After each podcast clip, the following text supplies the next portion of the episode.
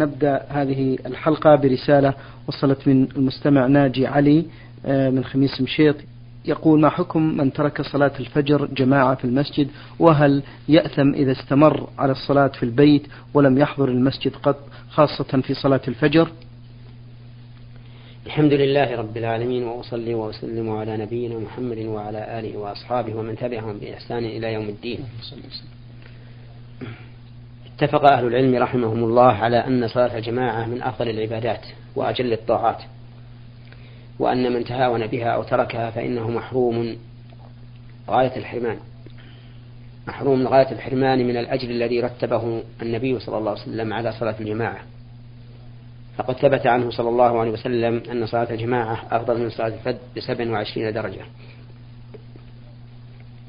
والصلاة مع الجماعة واجبة يأتم الإنسان بتركها، ويدل على وجوبها كتاب الله وسنة رسوله صلى الله عليه وسلم. أما كتاب الله فإن الله سبحانه وتعالى أمر نبيه صلى الله عليه وسلم إذا كان في صحبه في غزاة أن يقيم بهم الصلاة، بل أمر أصحابه أيضا أن يقوموا معه، فقال: وإذا كنت فيهم فأقمت لهم الصلاة فأتهم طائفة منهم معك وليأخذوا أسلحتهم، فإذا سجدوا فليكونوا من ورائكم ولتأتي طائفة أخرى لم يصلوا فليصلوا معك وليأخذوا حذرهم وأسلحتهم. وهذه الآية تدل على وجوب صلاة الجماعة لقوله تعالى: فلتقم طائفة منهم معك، وعلى أنها فرض عين وليست فرض كفاية لقوله: ولتأتي طائفة أخرى لم يصلوا فليصلوا معك. ولو كانت فرض كفاية لاكتفي بالطائفة الأولى. وتدل على الوجوب أيضا من جهة أن هذه الصلاة على هذا الوجه يختل به ترتيب الصلاة ومتابعة الإمام، فإنها صلاة الخوف وردت على وجوه متنوعة كلها يكون فيها مخالفة للقواعد العامة في الصلاة، مما يدل على تأكد صلاة الجماعة ولو اختلت بها هذه القواعد العامة. أما السنة فإن النبي صلى الله عليه وسلم قال: لقد هممت أن آمر بالصلاة فتقام، ثم آمر رجلا فيصلي بالناس، ثم انطلق معي برجال معهم حزم من حطب إلى قوم لا يشهدون الصلاة فأحرق عليهم بيوتهم بالنار. ولا يهم النبي صلى الله عليه وسلم بهذه العقوبة إلا لتأكد صلاة الجماعة. وأما قول بعض هم ولم يفعل فإن هذا لو ذهبنا إليه لم يكن للحديث معنى ولا كان لغوا من القول، لأنه لولا أن النبي عليه الصلاة والسلام أراد أن يحذر أمته من التخلف عن الجماعة ما ساق القول هذا السياق. ثم إنه أيضا ثبت عنه أن رجلا سأله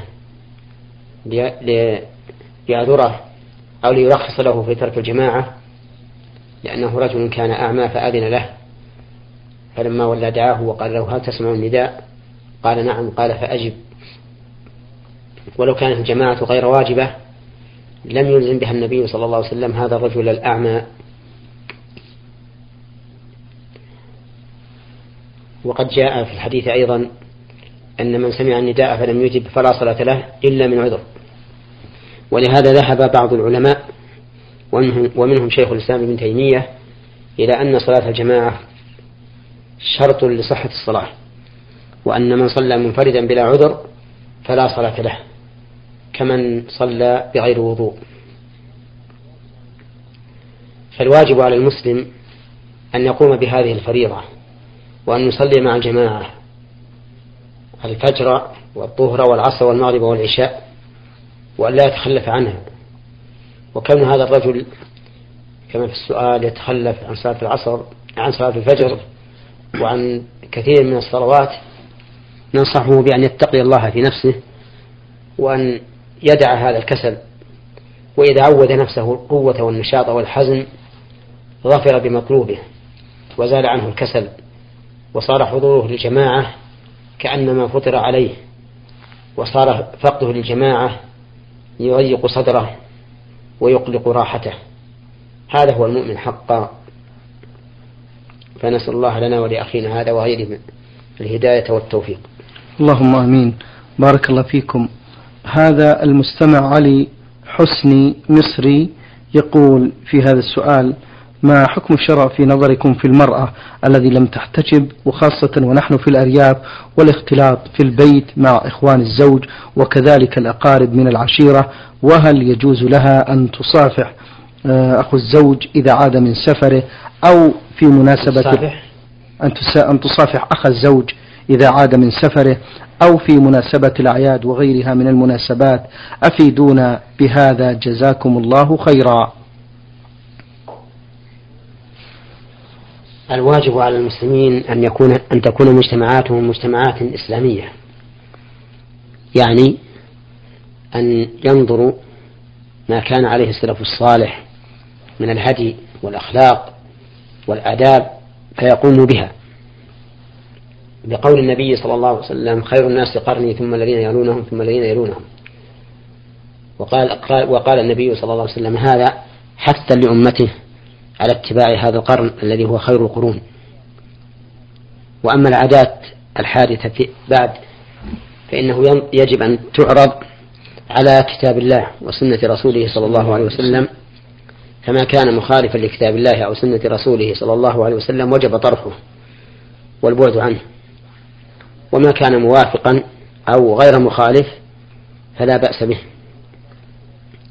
ثم إن العادات التي لا تخالف الشرع إذا وردت على عاداتنا وليس فيها خير ومصلحة زائدة على ما نحن عليه فإن الأولى بنا التمسك بما نحن عليه حتى تكون أمة لها شخصية وترتفع عن أحوال الجهال.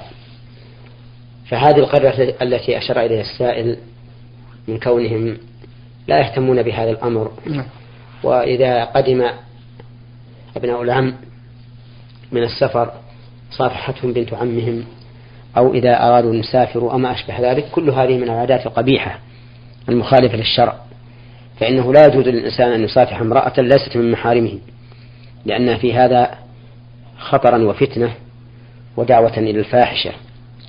ولا يقول الإنسان أنا من الأقارب، أنا مأمون وما أشبه ذلك، فإن هذا هو الذي يجب الحذر منه.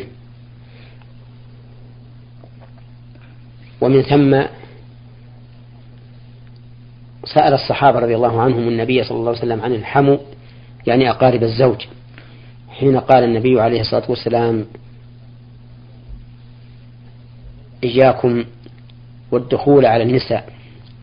قالوا: يا رسول الله أرأيت الحمو؟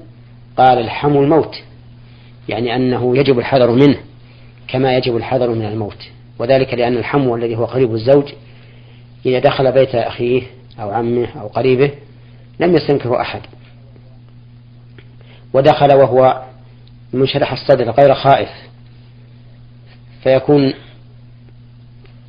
في مثله الخطر والفتنة، ولهذا حذر منه النبي عليه الصلاة والسلام قال: الحمو الموت. بارك الله فيكم. في سؤاله الثاني والأخير يقول المستمع علي حسني: ما الحكم في من غاب عن زوجته أكثر من سنة لأسباب وأيضا ظروف المعيشة، ومن أجل إيجاد ظروف ملائمة للجميع، وذلك لتسديد الديون الذي هي سبب في الاغتراب والبعد عن الأهل؟ أرجو الإفادة فضيلة الشيخ.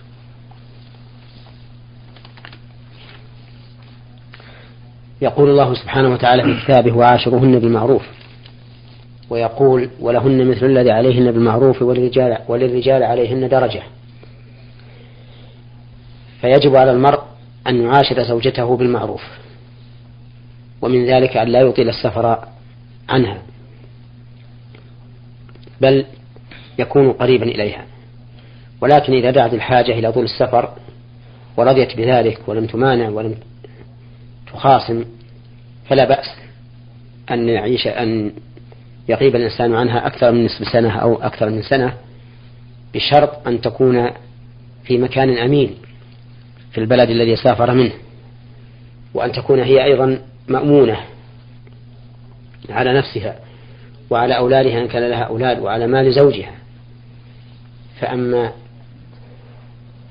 أن يسافر ويدعها في بلد لا يأمنها على نفسها ولا يأمنها على غيرها فإن هذا أمر منكر، ولا يجوز للإنسان أن يتهاون في هذا الأمر كما يفعله كثير من الناس. نعم. بارك الله فيكم.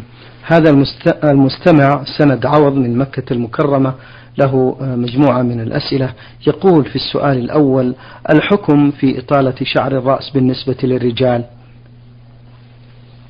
الحكم في إطالة شعر الرأس بالنسبة للرجال أنه من الأمور المباحة وليس من الأمور المسنونة، فهو مباح أن يجوز للإنسان أن يبقي شعر رأسه ويجوز أن يحلقه، لأن النبي صلى الله عليه وسلم رأى صبيا قد حلق بعض رأسه وترك بعضه فنهى عن ذلك وقال احلقه ترك كله أو اتركه كله، قال احلقه ترك، قال احلقه كله أو اتركه كله. وإذا كان إبقاء الشعر من الأمور المباحة فلينظر الإنسان ما عادة الناس في البلد الذي هو فيه، إن كانت عادتهم أن يحلقوا الشعر فليحلق حتى لا يكون ذا شهرة فيهم، وإن كان من عادتهم أن لا يحلق فلا يحلق لئلا يكون شهرة فيهم. وإن كان الناس لا يبالون في الإنسان سواء حلق أم أبقى فهو بالخيار، إن شاء حلق وإن شاء أبقى، ولا نرجح شيئا على شيء. نعم. يسأل أيضا المستمع سند عن حكم كتابة وقراءة وأيضا الاستماع إلى الشعر. قراءة الشعر وكتابته والاستماع إليه حسب ما فيه. نعم. إن كان فيه خير فهو خير، وإن كان فيه شر فهو شر، وإن لم يكن فيه لا هذا ولا هذا فإنه من اللغو الذي ينبغي أن ينزه الإنسان نفسه عنه. وكان عباد الرحمن الذين يمشون على الأرض هونا إذا مروا باللغو مروا كراما. فأرى أن لا يستمع إليه ولا يهتم به ما دام ليس فيه نفع له، لأنه من لغو القول وإضاعة الوقت بلا فائدة. نعم. بارك الله فيكم.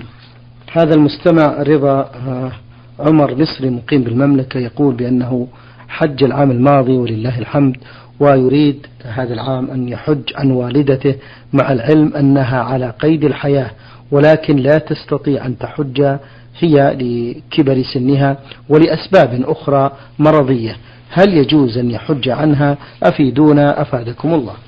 نعم، يجوز أن يحج عنها إذا كان قد حج عن نفسه، وذلك لما ثبت في الصحيحين من حديث ابن عباس أن امرأة جاءت إلى رسول الله صلى الله عليه وسلم فقالت: يا رسول الله، إن أبي أدركته فريضة الله على عباده في الحج شيخا لا تترى الراحلة، أفأحج عنه؟ قال: نعم، حج عنه. وسمع رجل يقول: لبيك عن شبرمة، فقال: من شبرمة؟ فقال: أخ لي أو قريب لي. فقال النبي صلى الله عليه وسلم: أحججت عن نفسك؟ قال: لا. قال: حج عن نفسك ثم حج عن شبرمة. فهذا يدل على جواز الحج عن الغير إذا كان لا يستطيع الوصول إلى مكة، ولكن بشرط أن يكون الحاج قد أدى الفريضة عن نفسه. نعم. بارك الله فيكم. هذه المستمعة أختكم في الله هاء ميم عين من حائل السعودية تقول: أحب يا فضيلة الشيخ أن أستقيم على طريق الله والتقرب منه سبحانه وتعالى، وأرجو من فضيلتكم إرشادي إلى بعض الطاعات المستحبة والتي تقربني من الله عز وجل وتزرع في قلبي محبته وتقواه. العبادات المستحبة كثيرة، منها النوافل في الصلوات كالرواتب الاثنتي عشرة، وهي ركعتان قبل الفجر، وأربع ركعات قبل الظهر بسلامين، وركعتان بعدها، وركعتان بعد المغرب، وركعتان بعد صلاة العشاء. ومنها التهجد في الليل بصلاة الليل، وهي مثنى مثنى، كما قال النبي عليه الصلاة والسلام حين سأله رجل فقال ما تقول في صلاة الليل؟ قال مثنى مثنى، فإذا خشى أحدكم الصبح صلى واحدة فأوترت له ما صلى. ومنها ركعة الضحى، يصلي الإنسان ركعتين في الضحى ويزيد ما شاء الله، فهذه أيضا من النوافل. ومن النوافل أيضا النوافل في الصدقة كالإحسان إلى اليتيم والقريب وما أشبه ذلك. وأما الصوم، صوم النفل، فهو كثير كصوم يوم الاثنين والخميس وستة أيام من شوال وعشر الحجة واليوم 9 والعاشر من شهر محرم وغير ذلك. والحج كذلك أيضا فيه نوافل كالطواف بالبيت في غير طواف النسك، وكتكرار العمرة والحج بقدر المستطاع، فهذا كله من النوافل. وقد ثبت في صحيح البخاري أن الله سبحانه وتعالى قال وما يزال عبدي يتقرب إلي بالنوافل حتى أحبه، فإذا أحببته كنت سمعه الذي يسمع به، وبصره الذي يبصر به، ويده التي يبطش بها، ورجله التي يمشي بها، ولئن سألني لأعطينه، ولئن استعاذني لأعيذنه. نعم. بارك الله فيكم. في سؤالها الثاني تقول أريد أن أحفظ من كتاب الله ما يتيسر، وأريد منكم توجيهي إلى الطريقة الصحيحة لحفظه كاملا بحيث لا أنساه. من أفضل الطرق لبقاء حفظ الإنسان للقرآن ما أرشد إليه النبي صلى الله عليه وسلم، وهو تعاهد القرآن، تعاهد قراءته، يقرأه الإنسان كل يوم في الصباح والمساء في الليل، لقول النبي عليه الصلاة والسلام تعاهد القرآن فهو الذي بنفسه له أشد تفصيا من الإبل في عقلها.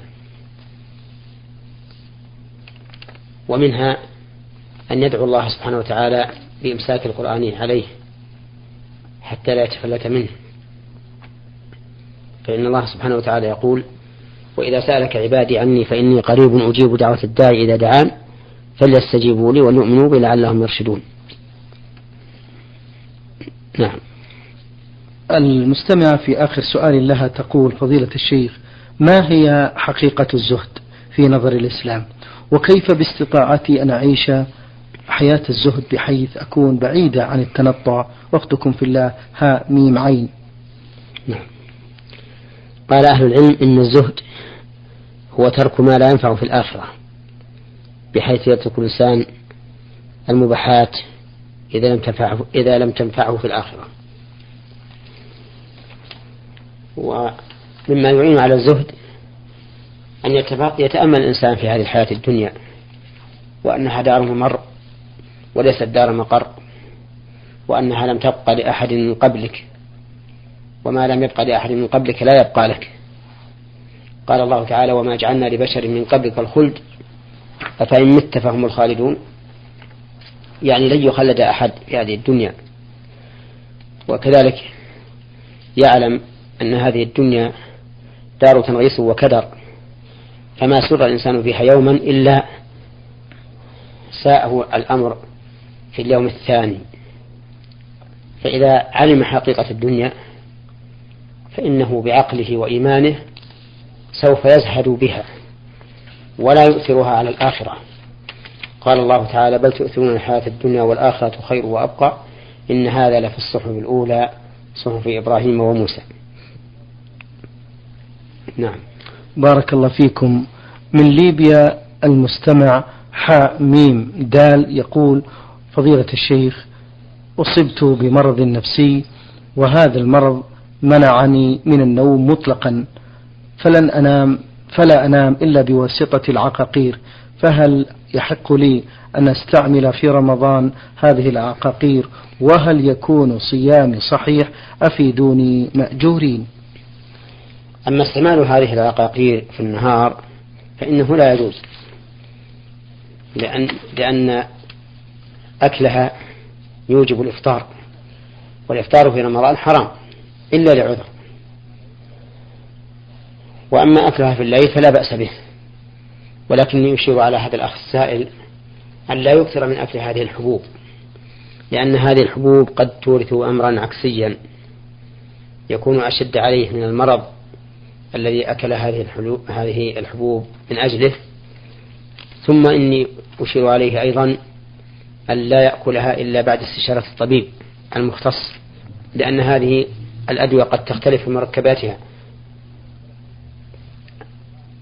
فإذا اختلفت تضاربت وصار بعضها داء حيث امتزج بالدواء الأول، ولو أنه اقتصر على دواء واحد وقلل منه ما استطاع لكان خيرا له. نعم. هذا المستمع عطية من جمهورية مصر العربية يقول: فضيلة الشيخ، هل يجوز لي أن أمنع زوجتي من زيارة والديها حيث إنهم يعملون أعمالا تخل بالشريعة الإسلامية من طواف حول الأضرحة والاستغاثة بهم والتبرك بالأولياء، وهذا خوفا مني على زوجتي أن تقع بهذه الأمور الشركية؟ زيارة زوجتك لأهلها ولا سيما إذا كان والداها من البر والصلة، وقد قال الله تعالى: ووصينا الإنسان بولديه حملته أمه وهنا على وهن وفصاله في عامين أن اشكر لي ولوالديك إلي مصير، وإن جاهداك على أن تشرك بي ما ليس لك به علم فلا تطعهما وصاحبهما في الدنيا معروفة. فأمر الله بمصاحبة الوالدين معروفا في الدنيا مع أنهما مشركان ويجاهدان ولدهما على الشرك، فدل هذا على أن اختلاف على أن المعاصي لا توجب قطيعة الرحم ولا عقوق الوالدين، بل صر رحمك وبر بوالديك، وإذا احتجت إلى شيء من أمور الدنيا فلا حرج عليك أن تستنجد بهما لأنهما أبواك. وينبغي إذا أذنت لزوجتك أن تزور أهلها وهم في هذا الحال أن تحثها على نصيحتهم وعلى بيان الحق لهم، فإنه ربما تكون هدايتهم على ذلك. وقد ثبت عن النبي صلى الله عليه وسلم أنه قال لعلي بن أبي طالب: انفت على رزقك فوالله لأن يهدي الله بك رجلا واحدا خير لك من حمل النعم. نعم. السائل أبو هيثم من اليمن يقول: يسأل عن صلاة التراويح وعن عدد ركعاتها، وهل يجوز جمع 4 ركعات في سلام واحد؟ صلاة التراويح سنة، نعم، سنها رسول الله صلى الله عليه وسلم بفعله وحث عليها بقوله حين قال: من صام رمضان إيمانا واحتسابا غفر الله له ما تقدم من ذنبه، ومن قام رمضان إيمانا واحتسابا غفر الله له ما تقدم من ذنبه. وصلاة التراويح من قيام الليل بلا شك، وأما عددها فأحسن عدد تؤدى به إما 13 ركعة وإما 14 ركعة، لأن هذا هو العدد الذي كان النبي صلى الله عليه وسلم لا يزيد عليه لا في رمضان ولا في غيره، كما ثبت ذلك عن أم المؤمنين عائشة رضي الله عنها حين سئلت عن صلاة النبي صلى الله عليه وسلم في رمضان فقالت: ما كان يزيد في رمضان ولا غيره على 11 ركعة. وإن زاد الإنسان على ذلك فلا حرج،